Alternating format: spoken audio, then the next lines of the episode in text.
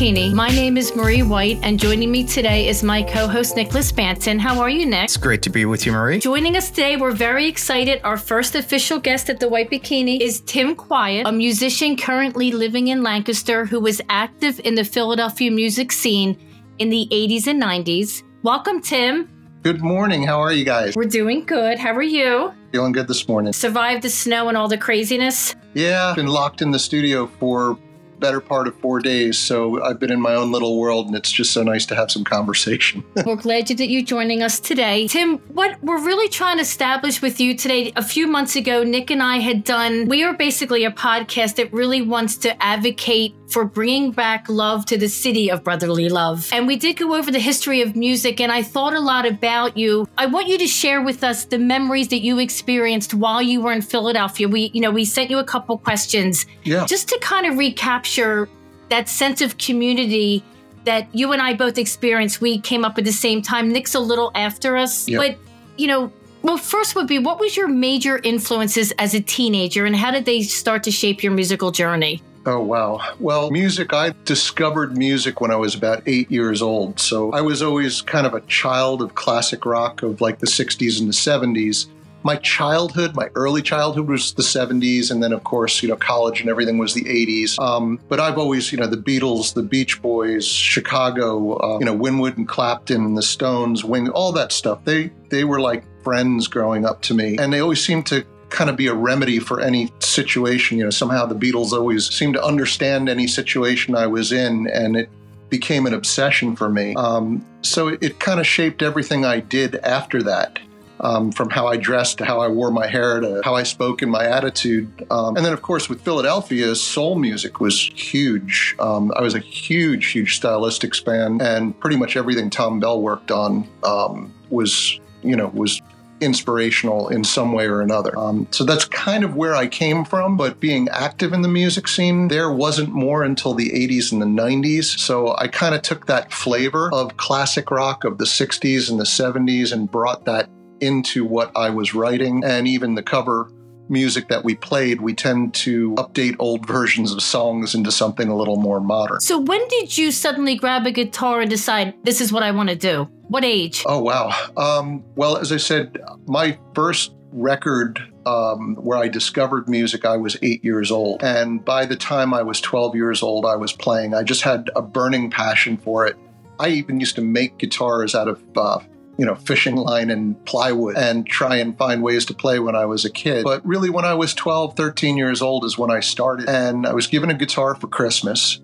Um, I was originally left handed, and my mom refused to get me a left handed dedicated guitar because I had to share with my brother. So I learned to play right handed. and uh, that was a little bit hard. But my first teacher was actually a folk teacher. And when I was in high school, you know, I wanted to do all the you know, the great Led Zeppelin riffs and, you know, do all the jams and stuff. And so I would go to, you know, friends that, you know, schoolmates, classmates, and ask them to teach me some of the licks. And oddly enough, what they wanted to learn were the finger picking styles and the folk styles that I was able to do that they weren't able to do. Um, so it kind of melded um, and it just became a passion all through high school. Um, I, while everybody else was out running around doing things, I locked myself in my room and I was constantly playing, constantly singing, constantly writing, constantly listening to music. It was just, it was just an obsession. Um, so it was just always was and seems to always will be. Did when during this time period, did you listen to any Philly radio? Like, oh my god, yeah.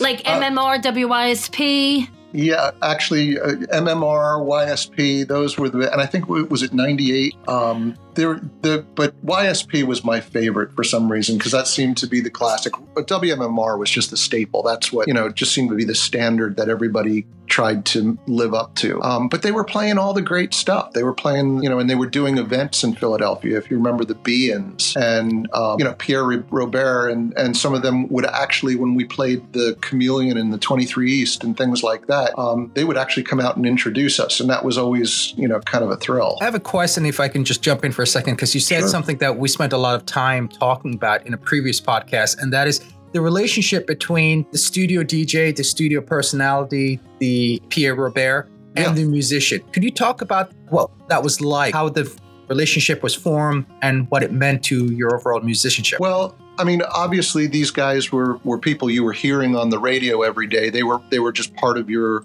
morning routine. They were part of your day as you went through it. And then, you know, to actually be involved with it. And I wouldn't say that I, I worked with them at any, you know, length, but they would. It was an interesting story. I wish I could remember which DJ it was, but we had played the 23 East. And one of these DJs from MMR or YSP had introduced us that night. Um, and we played the show, and he was super nice. I mean, we had a great conversation. We, we chatted about music a little bit. Um, he liked the band. We did some old blind faith stuff and things, so he kind of connected to that. And then a couple days later, I was working at uh, Connolly Containers in Bala Cynwyd, and I was sitting at my desk, and I, I walked up to go to the, the office, and I hear this voice, this radio voice behind me, and he just goes, So we meet by day. and I was like, I turned around and he was actually watering the plants for the office. He was part of the service during the day, watering and caring for the plants in the office. And I said, Yeah, I don't get it. You know, the DJ thing. And he goes, Yeah, the DJ thing is my passion. And he said, So is plants, you know?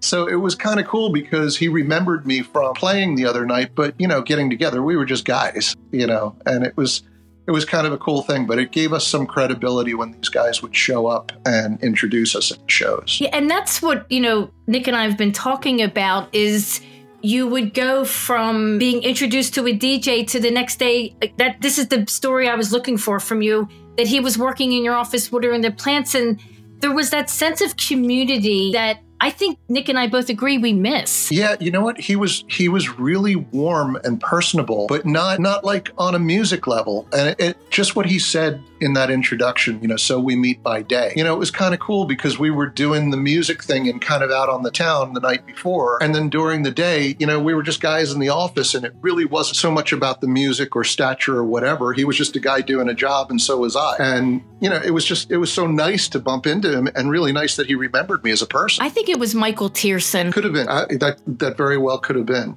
Because I actually think I was there that night. I do remember him introducing you. Yeah. We yeah. also wanted to talk to you. We're going to jump a little from Lancaster to when you started at Villanova. Okay. How did that you so you left high school, you go to Villanova. Did you immediately just hook up with the community there? What led you to be coming to the point that you started recording and, as we discussed, the local bars? Well, that's where I started to get serious, um, but it's also kind of where I made my mistakes.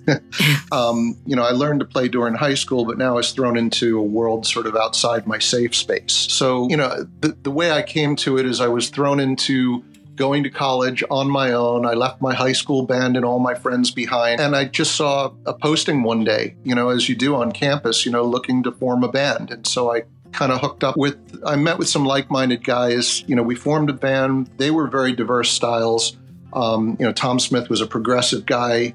Um, Bill Brown was the drummer. He was a jazz drummer. Um, Durf Maitland was kind of into uh, Genesis and kind of you know odder artsier stuff, and I was your Beatles, Rolling Stones, rockhead. Um, but it was it was interesting because at Villanova you had to sign out um, like a student common area or a cafeteria if you wanted to rehearse. So we had time limits and we had to respect the session. Um, so we had to be pr- productive in that, and that's where it kind of brought us to that level where if we wanted to do something, um, we had to be productive. And then there were a lot of opportunities on campus. So we started playing um, spring spring concert and that was a great philadelphia community thing because the students um, they would bring in a sound system and a stage and they would set up outside on at kennedy mall or somewhere and we would play an outdoor concert with us and other villanova bands and folks from the community would come in and they would you know participate but all the students would be there. And while we were there um, i had the prestigious honor to uh, help form the villanova's musicians guild which probably is no longer in existence but back then what it meant is we could formalize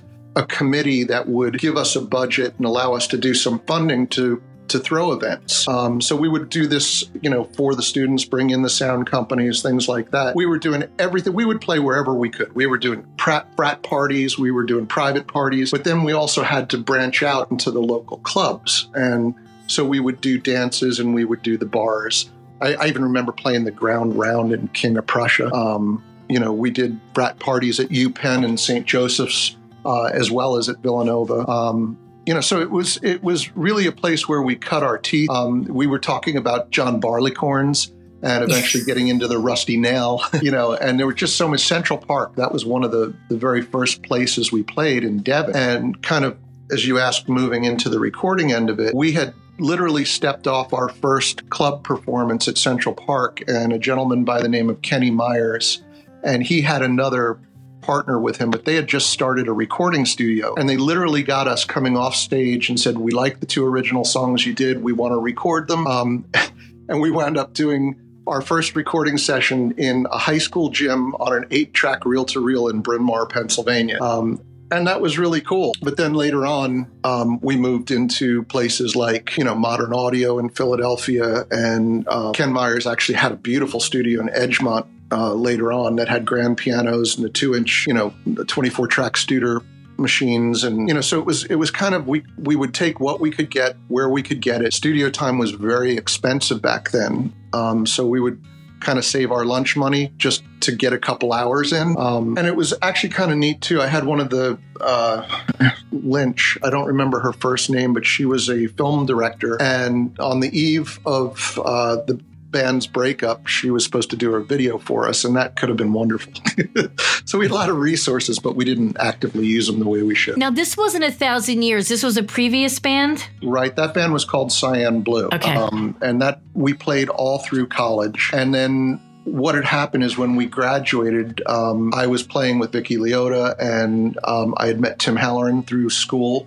And as you know, we became lifelong friends. Uh, and we decided that we, you know, we wanted to take a, ma- uh, a stab at playing music as a career when we got out of school. We kind of did everything our parents expected us to do, and we wanted to take a couple years and do what we wanted to do. So the first two years after graduating Villanova, um, we pretty much played the clubs and the circuits. We played all through Philadelphia. We played through uh, the main line and even into Lancaster and, and some of the surrounding areas and that was as, as a thousand years. Um, we actually developed a really good following, and they were very loyal. We started with a weekly gig at the Mayo in um, in Ardmore. Um, and we grew from there to the Rusty Nail, and then you know played some of the other clubs till eventually uh, we gained the interest of the Mountain Brothers with the cabaret section. And unfortunately, where it all ended was, um, you know, the Mountain Brothers wanted us to play just the cabarets and their clubs for about five years. And uh, then we would talk about doing some recording and releasing some music um, to the industry. And me being a songwriter, um, you know, I kind of didn't want to wait that long. We'd already spent years building a following. Um, and you know, and also their take on things was a little bit like sort of we've graduated up to that next level so they really didn't want us going back to places like the Rusty Nail, places where, you know, where they really supported us and built our following. So it kind of ended there um, as far as our Philadelphia excursions went. Uh, Pierce Tournay left the group. He actually went on to the Grammys uh, as a member of the Goats. And, um, you know, Vicky Leota's back in New York now. And um, Tim Halloran and I, as you know, we played together, um, even in the current band Super Genius until his passing uh, almost four years ago. Um, but that's all very much, you know, a part of my soul. And that Philadelphia area is just so so special. It was just the prime of my life. Um, we had no fear. You know, we we you gave us a stage and we would get up and we would play. And if we didn't know it, we'd just jam it and make it work. Um, you know, we're a little more reserved today. yes, I know that feeling. Yep. So, Tim, you talked a lot about um, your experience coming through, you know, childhood, adolescence, all the way through college, and then touring yeah. as young adults. What was there a a common thread that connected your love of music through all those stages of your life? Yeah, it uh, it's just passion and a calling, and it's hard to explain. Um, I worked for a compact disc manufacturer for two years, and I saw what a business um, music was. And, uh, you know, they knew I was a McCartney fan, so they gave me the MPL account. And, you know, here, these were my heroes, but everything was so business oriented. For those two years, I really didn't write anything that spoke to me or that was good. But as soon as I stopped doing the business end of it, um, all of a sudden the ideas flowed again and everything. It's something that that's a passion it's part of your spirit. Um, our drummer, Steve Brown, now we talk about it all the time that we're not actually writers and arrangers and producers, but we're channelers. Um, and it almost seems like the music and the direction is given to us, and it's a calling, and it's something that you can't escape you know even we've we've tried to be dormant for a while or whatever but i'm going to be 60 years old this year And we're about to put out a two disc set and do a huge show that's a culmination of life experiences. Um, it's called Noah's Farm. And it's it, it's bringing the past into line with the present and looking at the future. And there's a thread that runs through that whole thing. It's just there was something that spoke to me when I was eight years old that said, "This is something that you connect with and that you need to pursue, and something that you need to do." And it was a great way for me to establish myself as part of the Philadelphia and even the local community here in Lancaster, where I connected with other musicians, I connected with audience members, I connected with DJs and studio engineers and other players and artists and it it was there's some camaraderie that's just unspoken when you when you share that love of music. And even you know people like yourselves and, and marie who's not necessarily a musician but has such a passion for music i feel a connection with you because it's something that i know speaks to me and speaks to her and it just connects us you know and it's something that i don't think i could get away from if i tried was there a unique element to the city um, and i mean of course the broader city yeah uh, that influenced the development of your musical styles and tastes yes absolutely everything about where we played in Philadelphia during those times had such a vibe. And that's all I can tell you is that it was a vibe. You know, you would go and you would play Grendel's Lair, and it was kind of a dingy place. I actually remember we filmed the show, uh, and looking back on it, you know, I'm like, wow, that was just such a cool venue. And then we would play the Barbary, or we would do the Chestnut Cabaret. And there was a, a, different vibe no matter which place you went into. If you went into Brownies, it was more of a family oriented thing. So we would try and do a little bit more of the, the ballads and some of the dance songs.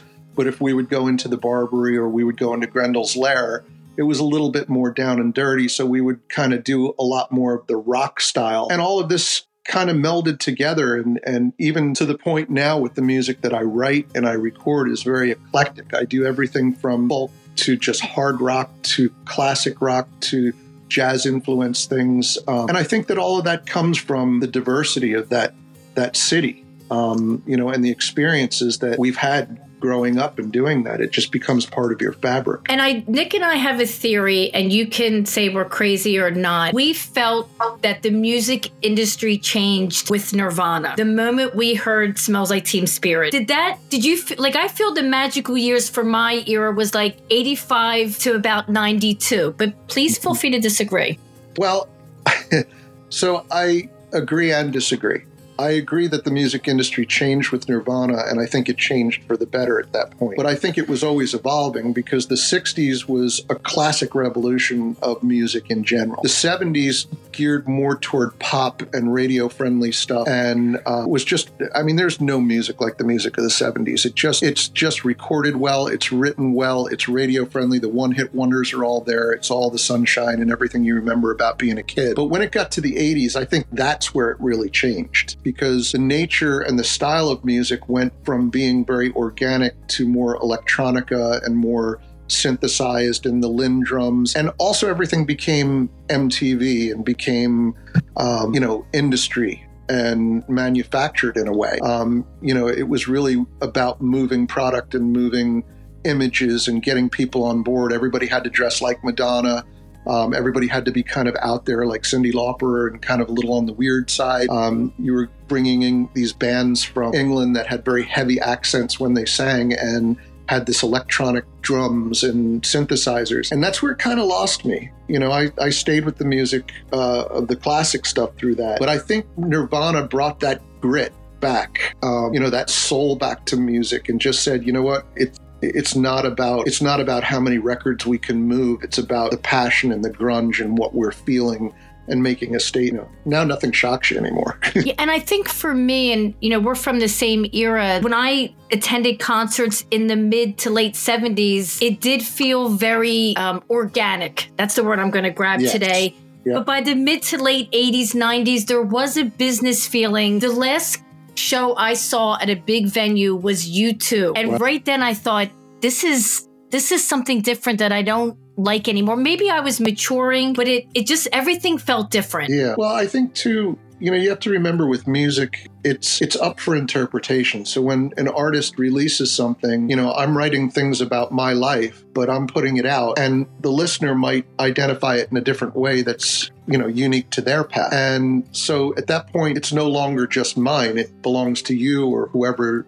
you know it speaks to and i think the way that you interpret what's being presented to you um you know with me I didn't like all the big shows and things like that. I I loved that organic, you know, the the soul and the heart behind music. So I do agree with you on that part. Um, you know, but there's also something to be said for the massive show and the glitz and you know the presentation. You know, there are people that are into that, and so you. The beauty of music is that it's so diverse and so eclectic, and there are so many artists. And now with things like we're doing today, the social media and the electronic outputs that, you know, I, I, record in my basement and can put something out that's as professional as what the Beatles did on, you know, a four track or eight track machine in the 60s. Um, except we're just bringing it into our own homes. And so you have those choices. Um, there's there's so much out there to explore, and it's just a matter of what direction you go in. And do you think? Sorry, Nick. No, no I was going to say just quickly, Tim. Are there any artists, young artists, right now? So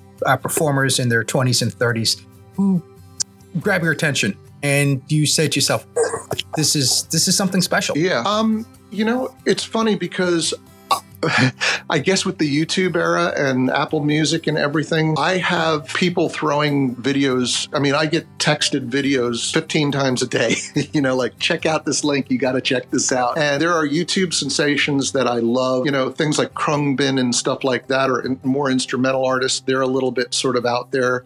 Um, but I love the artistic nature of that. Um, there were a couple kind of more soul oriented artists that really spoke to me because they had sort of a classic vibe. But the funny thing is, is you can ask me about anybody from the 60s and the 70s, and I can tell you everything about their album covers and their history and their, um, you know, the albums and what their music was about, and I can dissect it. But these days, I really enjoy what everybody sends me but it's almost like, you know, here's a song and it sort of stops at that. So I can't really tell you artists or what they're about and their history and what the songs are and things like that. It's, it's almost like a smorgasbord of music. You just, it's just coming at you so quickly and one at a time where there's no aura like Sergeant Pepper or, you know, Sticky Fingers or, or Exile on Main Street or something that had a vibe to it and had its own, uh, its own story behind it. Um, but yeah, I mean, I, I love getting on YouTube and just popping around and just watching just normal everyday people doing their thing. I think it's awesome. Tim, thank you so much because I really wanted to speak to someone that could reference. There's so many bad things about Philly in the news right now that I wanted to remember, not just nostalgically, but a time when this this area really did rule the world musically. Yeah, yeah, well, absolutely. Yeah, no, it had a vibe, and you know what? It's still there because unfortunately what you know what we feel is a vibe we get a lot of it from the news and from social media and its opinions and you know but there's so much there's so much there there's so much history. Um, you've got all the schools you've got the the museums and the art and you have the community and you have everyday people in everyday neighborhoods and that's how we're going to get through life and that's how things are you know people supporting each other and interacting with each other as a community and sort of turning off the noise that's in the background. But yeah, Philadelphia is a very special place. It holds a, holds a real real heavy place in my heart. Tim, thank you for joining us today. We do appreciate the time you took, and we look forward to promoting your new CD coming out in the spring. Great. Thank you so much for having me, guys. It was a pleasure. Thank you so much.